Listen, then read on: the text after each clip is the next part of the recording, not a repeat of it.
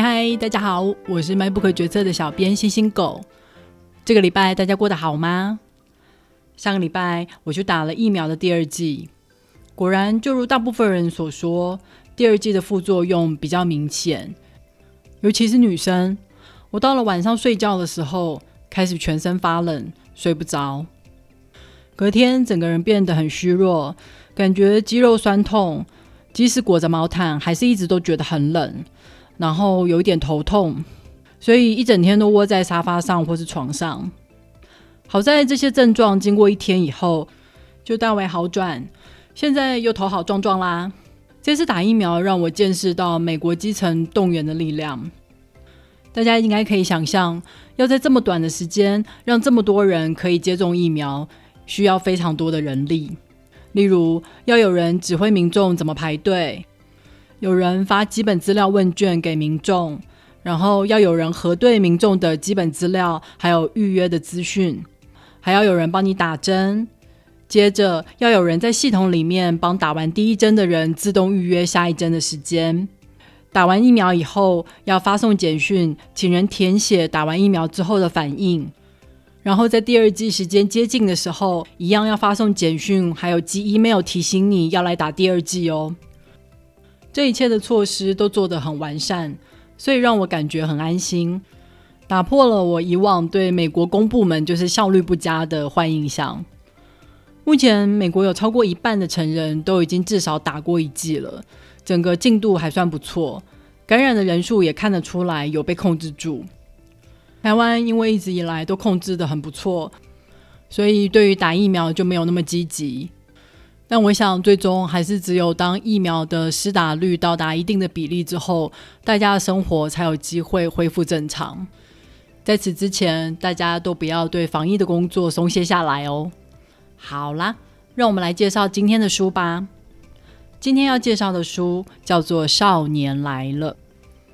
它是一本在介绍韩国光州事件的小说。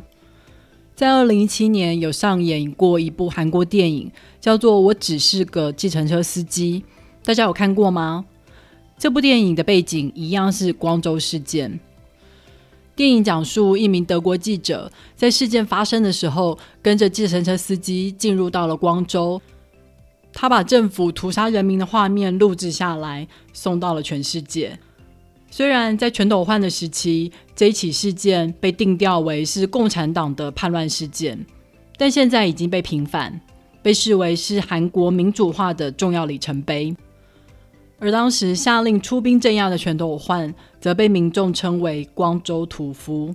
在《少年来了》这本小说里面，作者没有意图要去重现整个历史事件，他没有去写带头抗议的大学生，或是勇于揭发真相的记者。他用了6章的篇幅，写了6个经历光州事件的人，他们的力量如此的微小，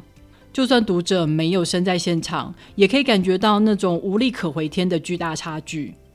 那么他们为什么还是选择了加入这场抗争呢？所有的故事都从一个叫做东浩的国中生开始讲起。现在就让我们来讲故事吧。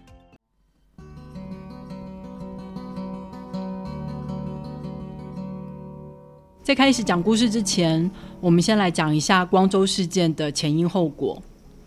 光州事件是发生在1980年5月18日。韩国在前一年1979年的时候，实施独裁统治多年的总统朴正熙突然遭到刺杀，顿时间韩国陷入了慌乱，因为那时候才距离南北韩内战停战不过20年的时间，所以南韩非常担心北韩会趁虚而入。从那个时候开始，南韩就开始实施戒严。而2个月后，当时的陆军少将全斗焕发动了政变，推翻了当时的参谋总长，取得军权，还有南韩实际的控制权。上位以后的全斗焕扩大了戒严范围，他下令禁止所有的政治活动，学校也全面停课，晚上7点到了就开始实施宵禁。当时全国各地都爆发了抗议活动，要求要解除戒严令，同时要求全斗焕要下台，包括了光州也是。一开始光州的抗议人数大约是数万人，大部分是大学生还有民主社运人士。但当全斗焕派出了军队大规模的逮捕抗议人士，他们残暴的举动激怒了其他原本没有上街的民众。愤怒的民众纷纷站上街头，占领了军工厂，用抢来的武器来对抗军队的武力。最后全斗焕派出了坦克入城扫荡，抗争的民众最终只能放弃抵抗。在全斗焕的执政期间，他一直都宣称这些抗议的民众是亲共人士，他们的行动是北韩在后面主导，所以政府出兵是为了镇压共产势力，不是针对人民。但其实从来就没有任何证据显示光州事件有北韩势力的介入。在1996年，全斗焕因为叛乱罪被判了无期徒刑，光州事件也因此获得平反，他被定调为是抗议全斗焕政变的内乱事件，对韩国的民主化具有重要的贡献。但隔年韩国就发生了金融危机，总统为了所谓的全国团结进行大赦，其中也包含了全斗焕，所以全斗焕根本没有受到真正的惩罚，以至于让他在2017年初的回忆录依然可以大言不惭地说他完全没有做错，还指责出来作证军人有对市民镇压的神父是骗子。所以即使光州事件的被害者有获得赔偿，518也被定为国定假日，但是需要为这起屠杀事件负起责任的人依旧不明。就跟台湾的228事件一样，只有被害者没有加害者。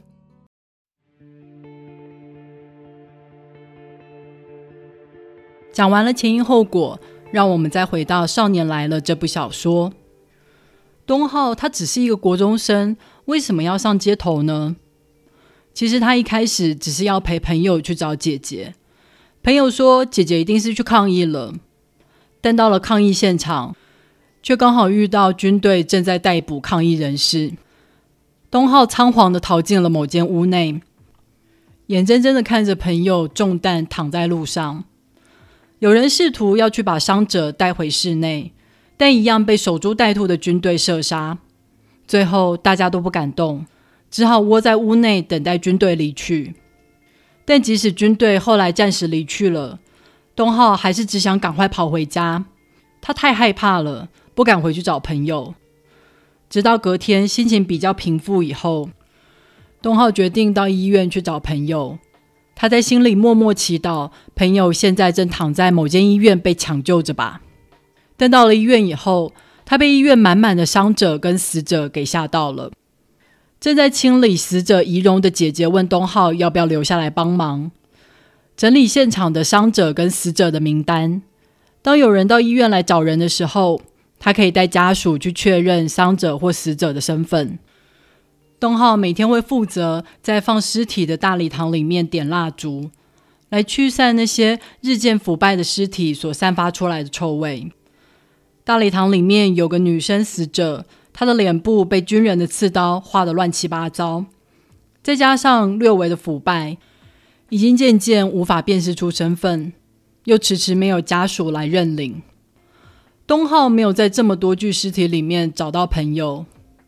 他只希望那个无法辨识的女学生不是朋友的姐姐。他在内心深处一直存在一个问题，每天都在质问自己，为什么那个时候没有回去找朋友呢？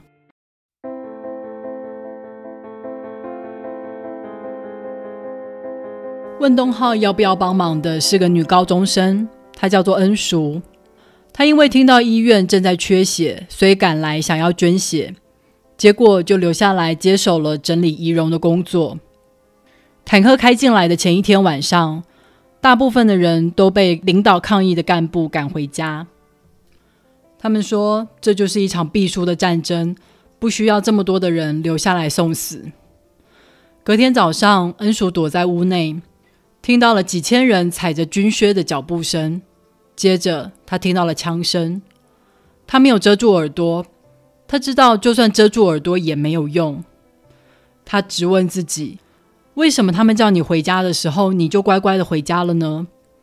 你果然是很想活下去吧。他不停地祈祷着那些留下来的人可以活下来，里面甚至还有一些未成年的年轻人。干部叮咛那些还未成年的学生，只要军队一来就举手投降，军人会放过你们的。但真的是这样吗？他觉得他再也不相信人类了。抗议行动一如预期的在坦克开进来以后就结束了。恩叔远远的看见军人在市政府的广场前把一具具的尸体丢上了装甲车，随后好几辆装甲车就轰隆隆的离去了。光州开始恢复正常，恩叔也开始回去上学。每天上学的途中，他都会经过市政府广场，想着那时候这个广场堆了几百具的尸体。但现在市政府广场的喷水池一如往常的喷水，美妙的表演的水舞。他觉得这样实在是太不对劲了，为什么其他人都可以像是什么事都没发生过的如常生活呢？他明明觉得自己的生命在那天之后就全部转向了。他虽然上了大学，但中途就休了学。他知道自己读不完，如果继续读下去，他一定会加入那些抗议全斗焕的学生抗议浪潮，然后等着被军警痛打、逮捕、关进监狱里。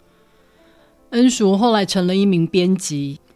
所有的出版品都要送审，跑政府的检阅部是他的日常。这个时候，全斗焕已经成了总统，他的肖像高高的挂在政府的大厅墙上。恩叔瞪着肖像的眼睛，不禁感叹，原来杀人魔从外表是完全看不出来的呀。他感觉到言论的审查是越来越严了，以前是某些段落被涂黑，但现在是一整页都被涂黑，一口气被涂黑了几10页，这样还怎么出版呢？他忍不住哭着跟作者道歉，作者苦笑地安慰他，这怎么会是你的错呢？我们来想想办法吧。最后，作者把这一部作品搬上了舞台，所有被划掉的文字都让演员在台上无声的念出来，全场鸦雀无声。恩叔却觉得震耳欲聋。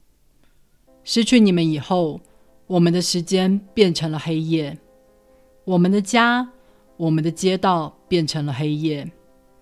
我们在越来越黑、再也不会明亮起来的夜里吃饭、走路、睡觉。我无法为你举行葬礼，从此我的人生变成了一场葬礼。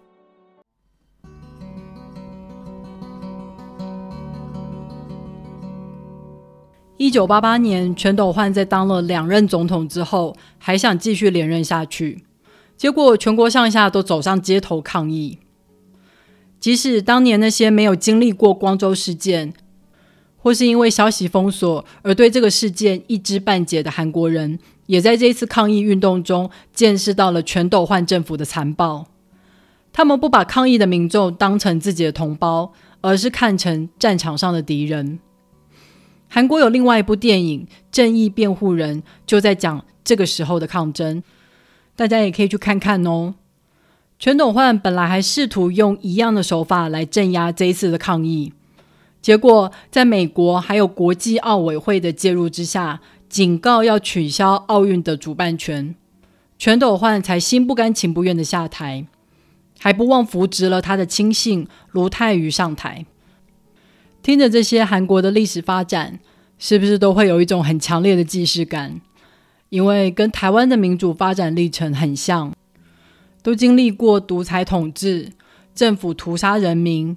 人民争取民主的这些过程。有的台湾人会很羡慕韩国人勇于寻求转型正义，至少就光州事件来说，这个事件已经获得了正确的历史定位，而且以这个题材的电影也非常的卖座，一再都显示出来这已经是韩国人普遍的共识。但在台湾，对历史的共识却还没有办法形成，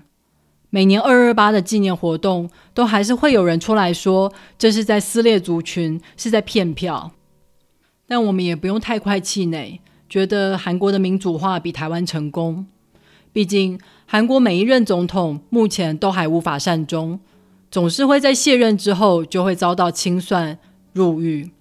这并不是一个正常的政党轮替过程。在正常的民主体制下，我们不需要把对手赶尽杀绝，而台湾目前已经经历了3次和平的政党轮替，实在是值得为我们自己鼓鼓掌。就让我们继续捍卫我们的民主吧。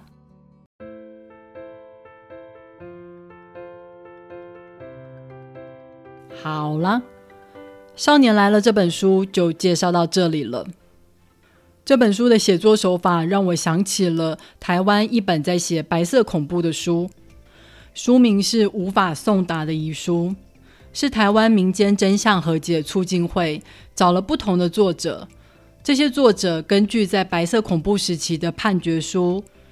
遗留下来的网版书信还有日记等等资料，写出了当事人可能的心境还有遭遇。我们现在都已经距离事件发生的年代很久了，但透过这些打动人心的小说，可以让我们想象当时的人是抱持着什么样的心情去加入抗争，而那些幸存下来的人又是怎么样过完他们剩下的人生。这本书也让我想到了香港抗争里面那些不过20出头就走上街头的青年，在他们之中，有的人被逮捕，有的人被从高楼扔下，